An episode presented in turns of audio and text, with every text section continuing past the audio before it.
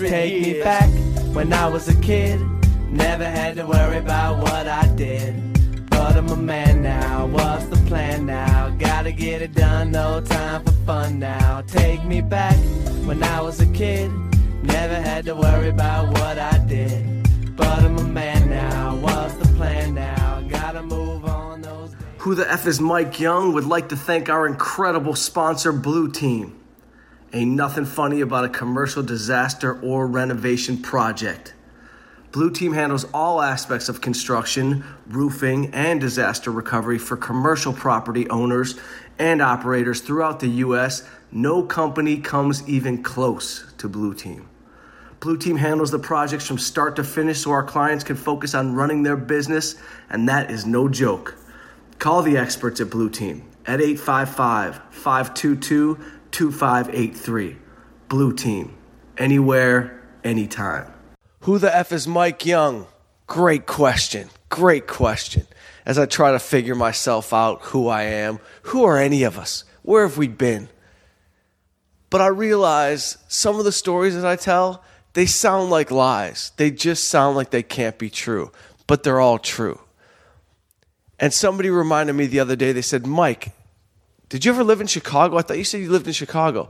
And I forgot that I actually lived in Chicago for a full year teaching boxing at the East Bank Health Club, which was the high end, probably the nicest health club I've ever seen in my life. And I was teaching boxing because I moved to Chicago with my ex girlfriend we were fresh out of college. She's like, We're breaking up unless you come to Chicago. I'm not going to not be around my family.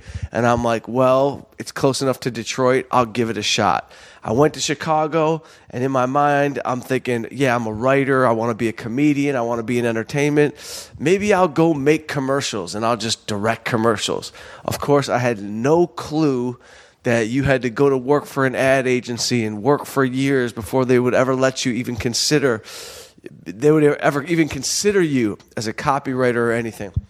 So I scraped together a little bit of money and I put together a little a little lookbook of my ideas for commercials and I hired an artist to graphic artist to draw up the the the the the the, the storyboards for my commercial potential and I went door to door knocking on every single door of every single ad agency in Chicago.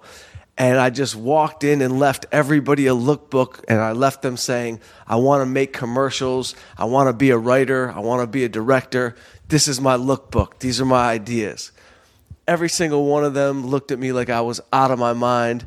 Not a single one of them hired me. I had no job in Chicago, but I could teach boxing because as a kid in Detroit, in Southfield, Michigan, my dad used to run this a men's club called the Southfield Athletic Club, where the Detroit Mafia's headquarters were, and politicians and judges and doctors and lawyers and gangsters and leaders of the underworld.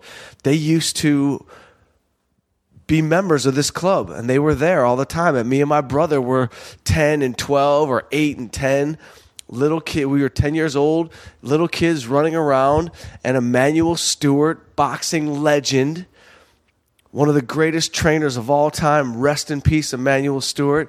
Emanuel used to come to the club and the doctor for the fighters his name was Dr. Freddie Lorenz and he was my dad's best friend and we were best friends with their family and their kids grew up with us and so Emanuel would have these fighters from Kronk back in the day teach kids how to box and me and my brother would take like boxing lessons on a racquetball court and we would just learn footwork and handwork and you know how to throw punches and this and that it kind of started out real early and real young and I gravitated towards boxing because I was a natural athlete. I had good hands, and I had two uncles, my uncle Jerry and my uncle Morty, that were boxers, professional fighters. My uncle Jerry had over 50 pro fights. He fought in the old time camps with Marciano, Willie Pep those days like legends. He was a real, real fighter. Uh, he fought out of New York, New Jersey, Philly, Detroit. Uh, fought on some pretty big cards. He was he was real deal. So boxing was already in my family. Fighting was already in my family. I grew up in a tough guy family in the way that, you know, my grandfather and my uncles would kind of school us like if you know if anything ever goes down you always swing hard you hit first attack you know we had a kind of kind of a you know you hear a lot about Jewish families growing up and the dad was a doctor and the you know the mother's a lawyer or the the father's a you know a surgeon. And we didn't have that type of Jewish family. There's another pack of wolves Jews that you don't know about, that a lot of people don't know about, but you know some people do know about. But there's there's rough there's rough Jews, and we were come from a lineage of I'd say rougher Jews. My grandfather owned a bar called the Purple Pussycat in downtown Detroit, and understand that you don't own the Purple Pussycat in downtown Detroit unless you're connected, unless you've got a reputation, unless you know how to live in this you know work the streets basically so I'm, I'm just telling you that just be, so you know that I'm not from, you know, a wealthy Jewish upbringing of investment banking. This is no New York Wall Street bullshit. This is Southfield, Michigan. My dad was scrap metal business. My dad was a scrap peddler. He had a he had a uh, a, a dump truck and that's how he made a living going down eight mile picking up brass picking up steel going down the road getting cash for it and going back and repeat, repeat. So eventually my dad did well in life and business, but he died very young and it was tragic and terrible. So I say this because I named the podcast Who the F is Mike Young because I'll tell stories sometimes and they sound like lies. And so when I was living in Chicago, I taught Donny Osmond how to box. And that just sounds ridiculous. Mike, you don't know Donny Osmond. How would you even meet Donny Osmond? What a corny name to even throw out there. There's so many other names you could lie about. Why are you talking about Donny Osmond? Well, because it's true. I moved to Chicago with my girlfriend at the time, Liz. Her family was there. Great family, amazing people. Loved them a lot. I didn't have any skills coming out of college. I went to University of Arizona. I, I majored in media arts you know, I didn't pay attention in class the way some U of A grads did. Shout out to Scott Stuber, head of Netflix right now. Stuber went to U of A as well. We could have gone down the same path. I was in a lot of those same classes, but I already knew I wanted to be an artist on the other side, and he was headed down a business path. Stuber's doing great. He and I sold a show to HBO together, and all love to Scott Stuber. I'll be in your office soon selling you something else, whether you know it or not.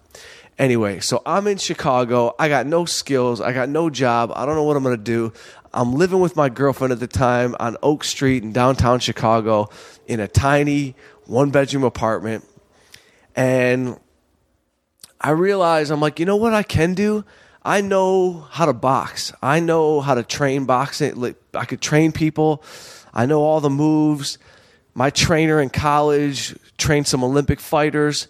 Tony Ayala Sr., whose son was a week away from a world championship when he got arrested and thrown in prison for 20 years. He knew, you know, he taught me a lot. He trained me a lot. He wanted to move me to Texas to become a heavyweight and really take me on as a fighter.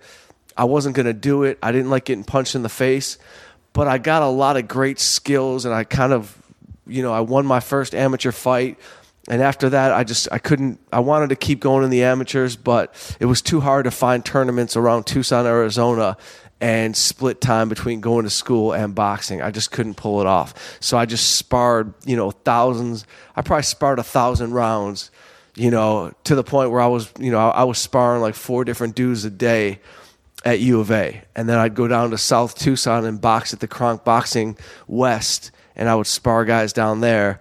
And I you know I sparred a couple pros. I got in the ring with James Lights Out Toney, who was middleweight champion of the world. Excuse me. James punched me in the face so hard.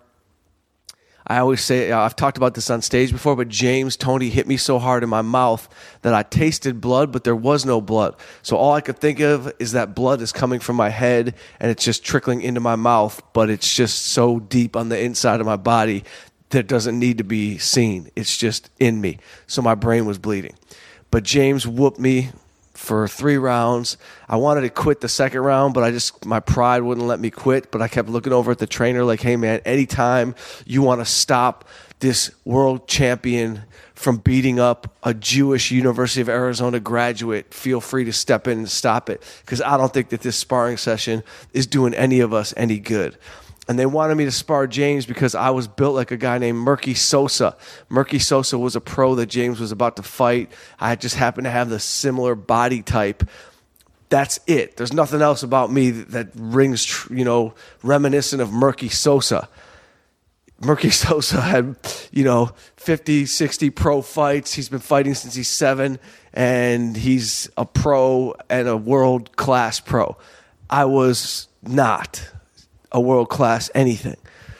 So anyway, I'm in Chicago. I decided I tell my girl, you know what? I'm going to go to that that health club down the street that everybody loves. It's like the nicest health club in the country. All these wealthy dudes are working out there. These guys that work at the Mercantile Exchange or uh, whatever it's called, like the the Wall Street of Chicago. All the rich people in Chicago at, eh, worked out at the East Bank Club.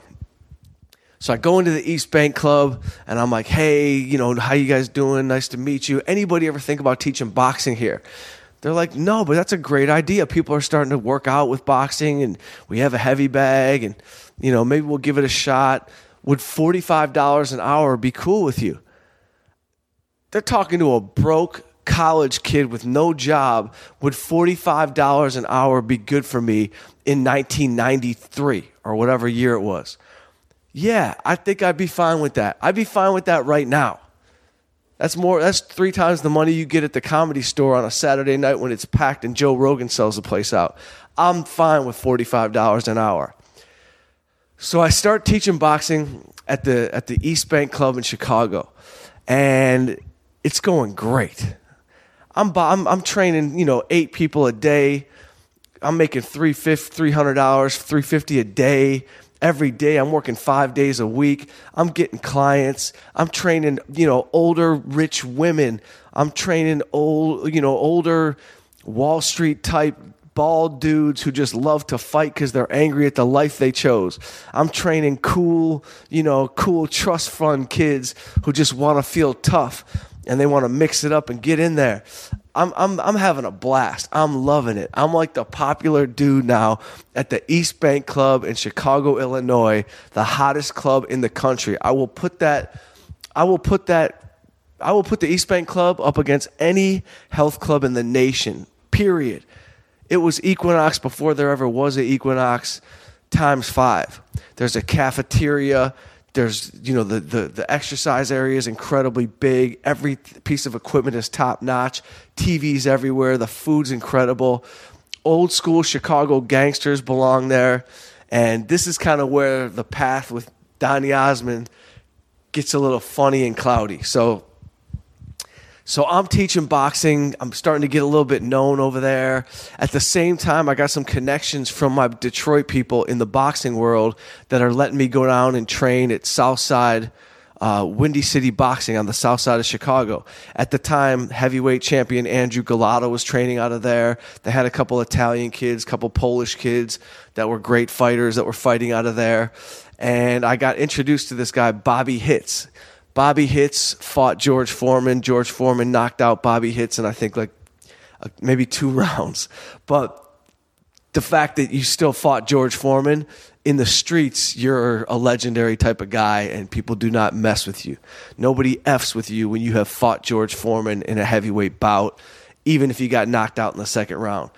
That just lets you know that there's a lot of tough guys in the world, you know, but there's only a few George Foremans you know, so you don't guys like George Foreman don't become street fighters and guys that you know collectors for organized crime situations. Guys like George Foreman have a gift from God and they make millions of dollars because they're the toughest people on the planet. All right? And the guys he's knocked out along the way who you've never heard of, they're the toughest guys everywhere else in the world. So my point is, Bobby was a badass dude. He's a sweet dude. We still keep in touch to this day. But this is the story of, of me training Donny Osmond. So one day I'm in I'm in my office, which is an office that I split with three other people, and I'm I'm I'm making my schedule, and I hear over my shoulder, "Could you please put me in touch with Mike Young?" And I look over my shoulder, and it's Donny Osmond. Donny Osmond of the famed Osmond family, Donny Osmond of Joseph and the Technicolor Dreamcoat, Donny Osmond of the Christmas specials for 30 years, Donny Osmond of Donny and Marie, Donny Osmond of of every holiday you've ever had with your family sitting in front of a television as a young kid, if you're my age, you know who Donny Osmond is. So I turn around, Donny's on the phone looking for me, and I say, Hey, I'm Mike Young. Hey man, nice to meet you, Donny Osmond. How are you? I heard you're the trainer here. I heard you're great. Listen, I've accepted a fight in a celebrity match to fight Danny Bonaduce, and I need to be trained. So I'm thinking, a, this is hilarious.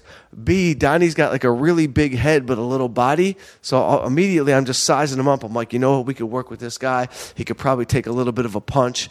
I'm sure he's disciplined from all the years of dance training and singing. You got to have discipline to be a high level artist. You know, his wind is probably strong because he's starring in Joseph in the Technicolor Dreamcoat, and you can't have bad wind, you know, if you're in a play. So I agree. I say, Donny, absolutely, 100%. I'll train you. I look forward to training you. He's like, great. I'll set it all up. You'll get paid your regular fee, and you're my guy. So immediately, within maybe a week, we set up a schedule for three times a week. I'm going to train Donny Osmond. So I start training Donny. You know, one of the first times I train him, uh, he had never really jumped rope you know, in a relaxed way for boxing. So I just wanted to see what he looked like jumping rope. So basically, his jump rope style was kind of like a really excitable 16 year old girl who's got really strong legs. And that's just what he looked like. You know what I mean? Like he he could go for a long time. Donny had great wind, but I knew I knew I could like settle him down, work his footwork, and kind of get him moving. So I start training Donny Osmond. We put on the gloves. We start throwing punches. And Donny's athletic. He's, he's like surprisingly tough, gritty, doesn't quit, and he's kind of got some athleticism to him. So I'm like, you know what? I, I think we're going to do okay against this Bonaduce guy. Because Danny Bonaduce at the time was a big time radio DJ and a crazy trash talker in Chicago. And he used to talk just so much trash that he just made enemies everywhere and somehow he started talking smack about Donny Osmond on the air, and he talked about Donny, he talked about Donny and Marie. You don't talk about Marie, bro. Yo, Bonaduce, you don't talk about Marie. You don't talk about somebody's sister. Not from a family like that, that loves each other, that toured together, that rivaled the Jackson Five for record sales. That's like talking about Janet Jackson, bro. You get your ass whooped by all the Jacksons and the whole neighborhood they came from. So Donny's like, I want to whoop this dude. He's talking crazy. I agreed to fight him for charity, but I'm taking it dead serious. So we start training, and Donny's like quickly picking up boxing. He is like quickly getting the hang of it. He's throwing jabs, he's throwing right hands. I got him throwing hooks, and I'm just I got him moving properly. I got him moving around the ring. I put on the headgear. I let him just kind of like go at me. I didn't. I never punched. You know, he was like, "Listen, you just, you know, I'm in a play. You can't hurt my face. Just don't hurt my face, please. Don't hit me in the face." So I never ever hit him in the face. I didn't even hit him in the body. I basically just let Donny Osmond attack me and then just move around to feel what boxing was really like. So we, you know, Donny's got his jab looking good. He's keeping his chin down. He's he, within two months, maybe six weeks less than two months, Donny Osmond can kind of box. And he's loving it. And I'm loving that he's getting better. And I'm shocked. And I'm telling people, you're not going to believe this. I don't I've never even seen Bonaduce box. I know he talks tough. I know he's a, you know, redhead's got a little more anger than most people for some reason. It's something in the chemical of red. But I just have a feeling that Donny could beat could beat this dude. And so I, I decided to take Donny Osmond to the next level. And I call my boy Bobby Hitz and I say, Bobby, I'm bringing Donny Osmond down to Windy City Boxing. I want to put him in the ring. You got to please set me up with an amateur or a young pro who can control himself enough to not punch Donny Osmond in the face. You cannot punch Donny Osmond in the face. Please, if you guarantee me that, it'll be good publicity for your gym. We'll have fun with it. And just just just get me a guy who's his size who can move around. No problem, Mike. Not a problem at all. We go down to the gym. There's some real characters down there, just like there always are in boxing. You know, listen, boxing's always been a, a sport surrounded by you always got you got gangsters, you got lawyers, you got old Jewish men who just want to be around the hype. Boxing's a beautiful sport when it comes to characters. It's why every great author has written a story about boxing. So I take Donny down to I take Donny down to the Windy City Boxing Gym, and we get down there, and there's Andrew Golota, the dude who ended up fighting Riddick Bowe, and getting disqualified for hitting him low blow three times, and ended up getting beat up, you know, with a walkie-talkie by Riddick Bowe's security guy. And what I realized about Andrew Golota was, and he I'd say he was a nice guy, but to be honest, he didn't like boxing. He seemed like he hated being there. He hated fighting. He just happened to be a freak of nature with a God given gift of fighting. And so it's always a tough thing when you're making a living doing something that you're great at that you don't love. That's uh, that's very interesting, di- dynamic. It doesn't happen often, but sometimes you'll see it in athletes. You'll see it in people. You know, you'll see it in performers. You'll see it everywhere. You know, uh, Ricky Williams looked like he hated football, but was so damn great, he just stuck around. But he did everything he could to get out of football. So there's always people like that. But Golota always struck me as that type of guy.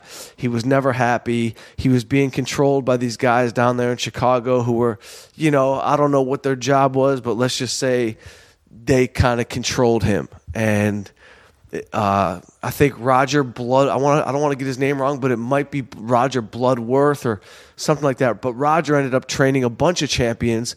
But at the time, Roger, I believe, was the trainer for Golota, and the other guys around Golota were like the Chicago. You know, I, I don't know if they were involved in the syndicate. I don't know what they were. Years later, you know, forty members of the Chicago organized crime family went down and went to prison, and it was over. But these were the type of people that were down there. So I loved it. I was totally comfortable down there.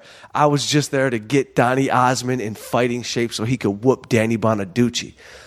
So now the fight's set for maybe two months from the time I start to get Donny down there. The fight is set to go down at this uh, like a hall, like a like a theater, like a like a theater that holds like three thousand people, and it's going down. So I'm like now people from the radio are starting to call me as Donny Osmond's trainer and they're interviewing me. How's Donny looking? You think he could really beat Bonaduce? And I'm talking like I don't want to give too much away. I don't want to tell any secrets of Donny's, you know, technical savvy. I didn't want to tell people how great Donny was looking, how how great his wind was. But Donny was starting to get in real shape. So we're down there the first time at Windy City Boxing. I get Donny in the ring with a young dude who's a pro. I tell the kid, yo, don't punch him in the face. Move around, let him feel it out, throw some jabs at him. Don't touch him. Work his body a little bit if you want, but just let him see what it feels like to have another body on him while moving, you know? Just just get him up against the ropes, let him throw the punches and dictate how this fight is going to go. Well, they start going at it. Donny's throwing real punches at this dude, and they're not heavy punches. They are not affecting him at all. They're not hurting him at all. But the kid did snap one jab and caught caught Donny in the chin, and Donny went down. But he didn't need to go down. He just went down on reaction, fear, and the fact that Donny Osmond, for the first 35, 40 years of his life, had never been hit in the face. So he didn't know what happened. And when he went down, he threw his hands up in the air and he kind of twisted and spun around almost like a dreidel and then just went down. And at the same time, he yelled out, Ow, my face.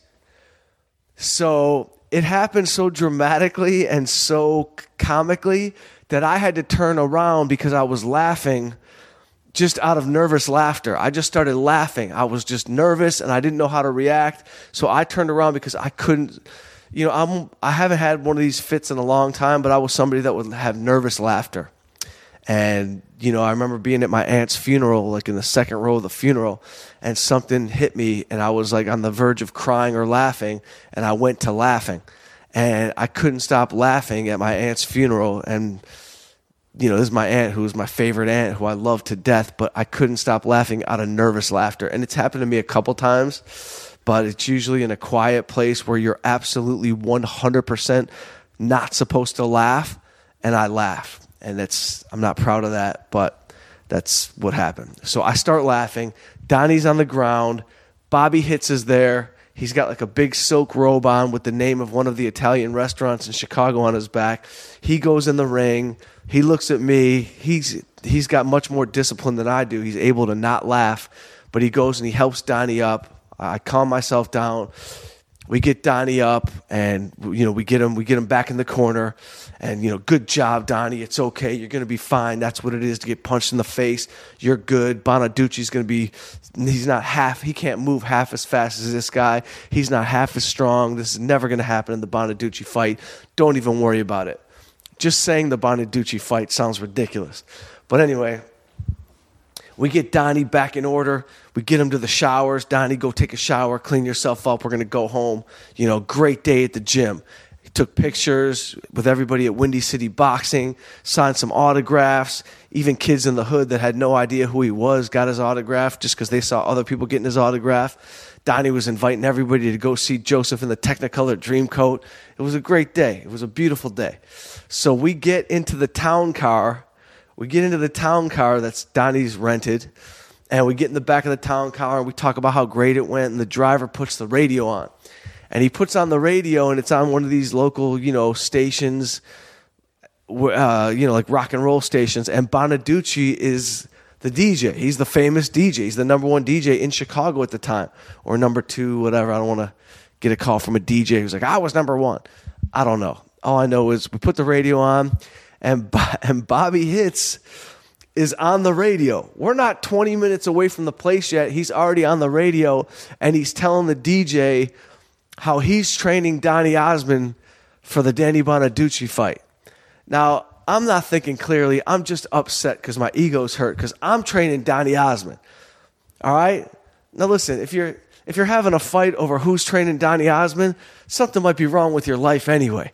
Like, where's my how insecure am I that I got to get into a fight with a guy because we're battling over who's training Donny Osmond? But the fact is the fact, and I'm Donny Osmond's trainer, and that's it. So I call. I hear. I hear. I hear Bobby on the radio. I'm training Donny. It's going to be a great fight. He's looking good. He's in shape. The fight is set. And so I call Bobby when I get back to my place because I'm super upset. I'm super upset that I'm getting my credit for training Donny Osmond. My credit's getting taken away. Meanwhile, I've been training him for months. I call Bobby. I'm like, what's going on, man? How could you do this to me? Why would you do that? I'm his trainer. Why are you going on the radio trying to get publicity for yourself? And just as calm as he could, this ex heavyweight fighter who fought George Foreman and you know was a pro for many many years and a notorious notorious Chicago tough guy says to me I've broken people's legs for less than how you just talked to me. I've thrown people that were already in wheelchairs down steps of federal courthouses for less than what you just said to me.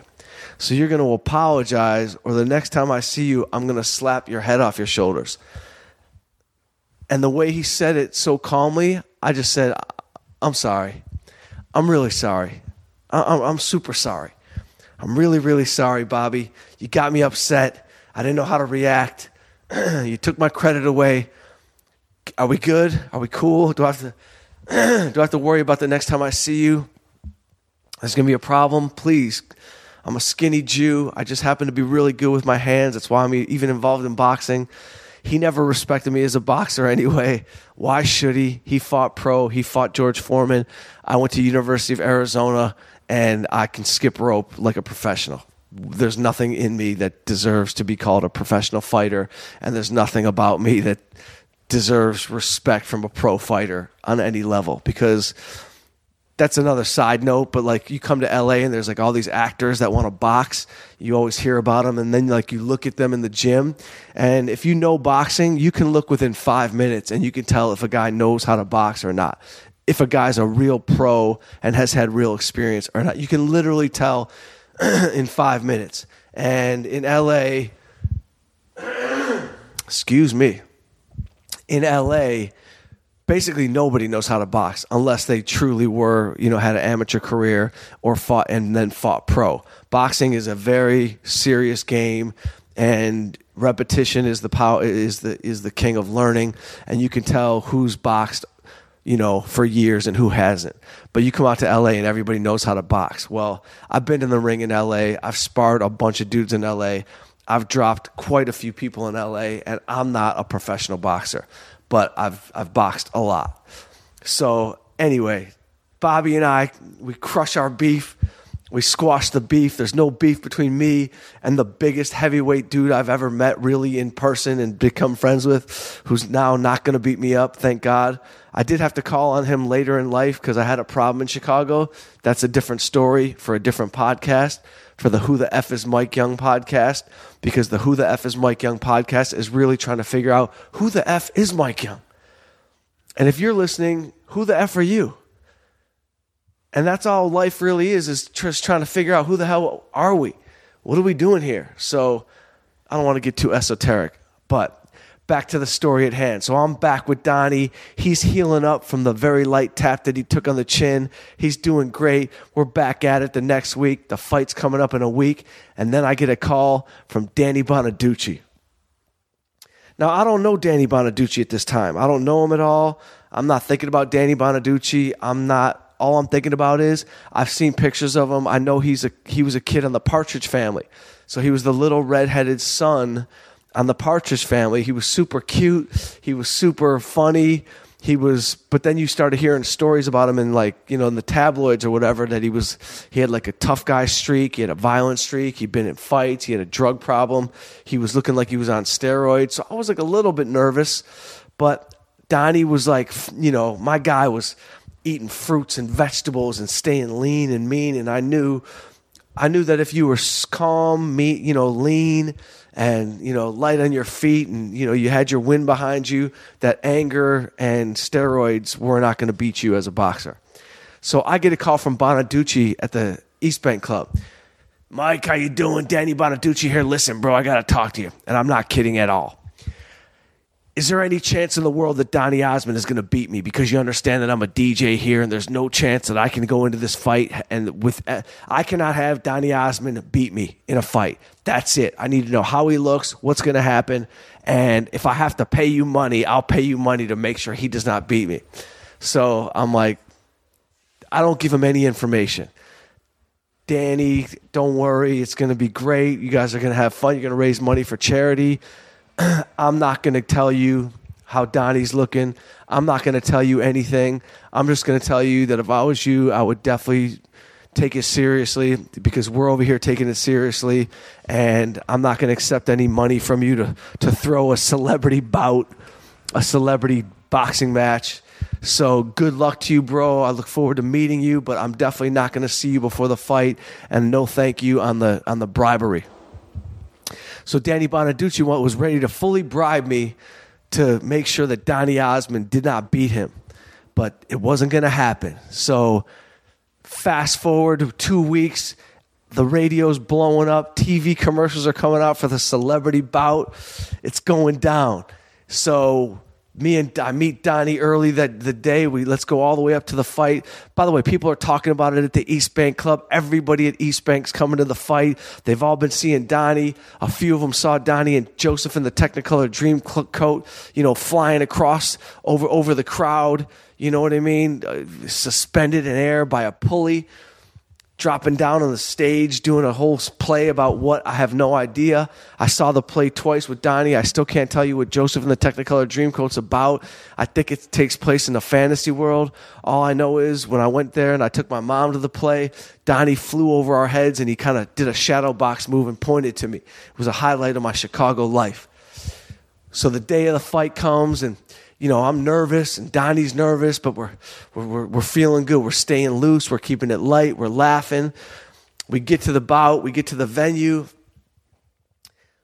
Bobby Hitz, and all the guys from Windy City, South Side Chicago are there. Old school Italians, and I'm noticing that we don't have like our corner really organized, but Bobby does. He is fully prepared for everything in our corner. So Bobby and three other dudes, they're all wearing a silk cornerman robe with the name of an Italian restaurant on the back. Basically, they're using this entire huge promotion to promote their Italian restaurant, which, by the way, I can't remember the name of it, but I've been there, and just by thinking about it, it makes me happy. It was the best Italian food I've probably ever had in my life. The pasta, they would give you pasta, they bring out your plate, then they bring out the pan that it was cooked in with all the rest of the pasta. So you got like a pan sitting next to you, and you know, it, it's why everybody's thick in Chicago. It's just simply that. You can't avoid it. You can't say no to it. It's that good. You got to have it. So the, they're, they're, they're wearing their advertising billboards and they're all huge. I don't know the other two guys. Bobby's already 260 pounds because he's blew up after being an in shape heavyweight. He's 6'3, 6'4, 260. His boys are the same size. They're all wearing these robes. I'm the only one in the corner without a robe. Meanwhile, I'm the main trainer. I got no robe. I'd like to have a robe. Of course, I don't say anything to Bobby because I don't want to get in trouble again with another threat about getting thrown down the stairs of a federal courthouse. So here comes Bonaduce in a tank top, looking like he's been pressing steroids and eating vitamin B12, you know, for about a month or so. He looks juiced up, ready to go. He's already a little bit tired because he doesn't have good wind. He's a cigarette smoker. And, you know, the, the announcers do their announcing, and the crowd, we got about two, 3,000 people watching this celebrity bout. And you got Bonaduce's guys, his crowd is like Andrew Dice Clay people in the 80s. You know, animals yelling, screaming, kill Donny Osmond, get him, eat him, bury him. You know, they're like just a bunch of rock and roll meatheads going crazy for Danny Bonaduce because he's the rock DJ. There's not a lot of Joseph and the Technicolor Dreamcoat fans there.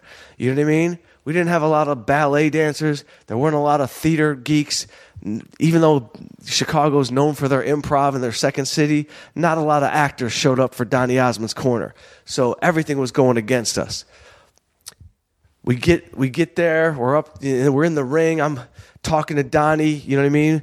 When you start out, just feel him out, just work your jab, go jab, jab, jab, then get that, you know, sneak in that right hand. He's got short arms, you got better reach, you know, you got better wind, just stay focused. Now, we go to work. Round one comes, and Donny is tagging him. Ta- and we're, we're, we couldn't be happier. Our corner's thrilled. Donny Osmond is whooping Danny Bonaduce in round one. And he's just tagging him, moving, slick.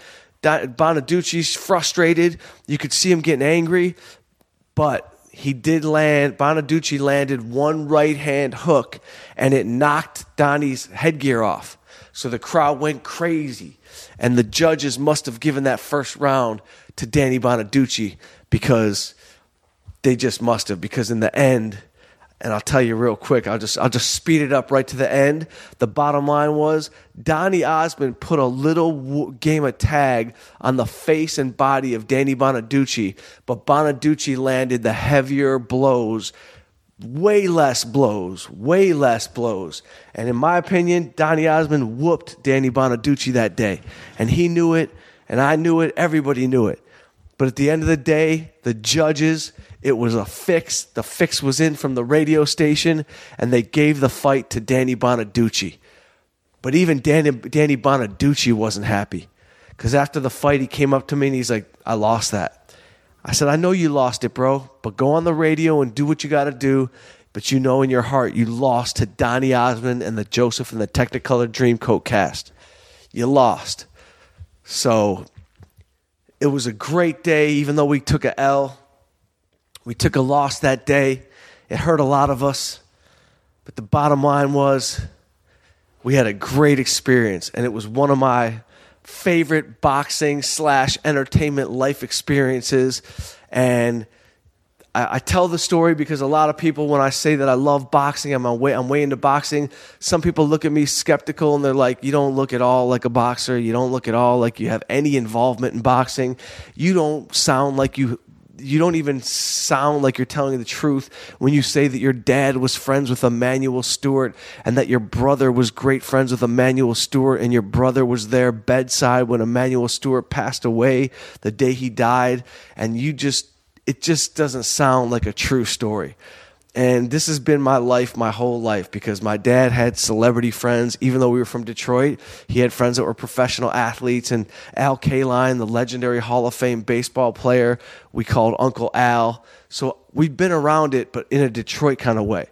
So I have to tell these stories because it helps unravel my brain and lets me know that I'm not lying about all the stories that you will be hearing on the Who the F is Mike Young podcast.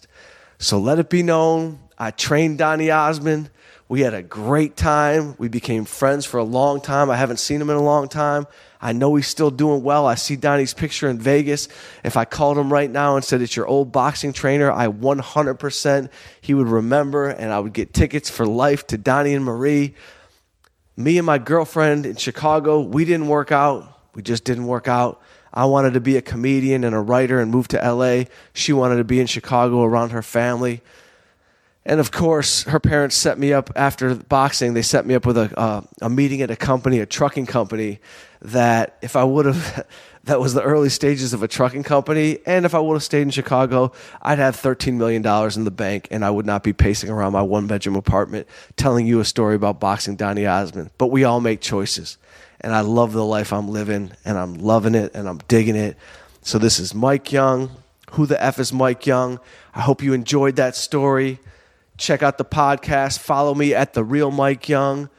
Who the F is Mike Young is available on iTunes, Apple, Stitcher, all things comedy, and my sponsor is Blue Team. You can listen to the podcast in the beginning. Again, if you want to know who Blue Team is, it's an amazing restoration company handling fires, floods, damages, content, anything in commercial property. When a catastrophe hits, it's no joke. So you call Blue Team, and you can find their number at the front of the podcast. So everybody have a great week, and I'll talk to you next time on Who the F is Mike Young. Who the F are you? Take me back when I was a kid. Take me Never back had now. to worry about Uh, what I did. The one, two, But I'm a one, man two. now. What's Check the it plan out. now? Gotta The get it No sound. time for Getting fun down now. now. Take me back Uh, when I was a one, kid. Never had to worry about what back, I coming did. back for you. But I'm a man now. Where we going the now? plan What you now?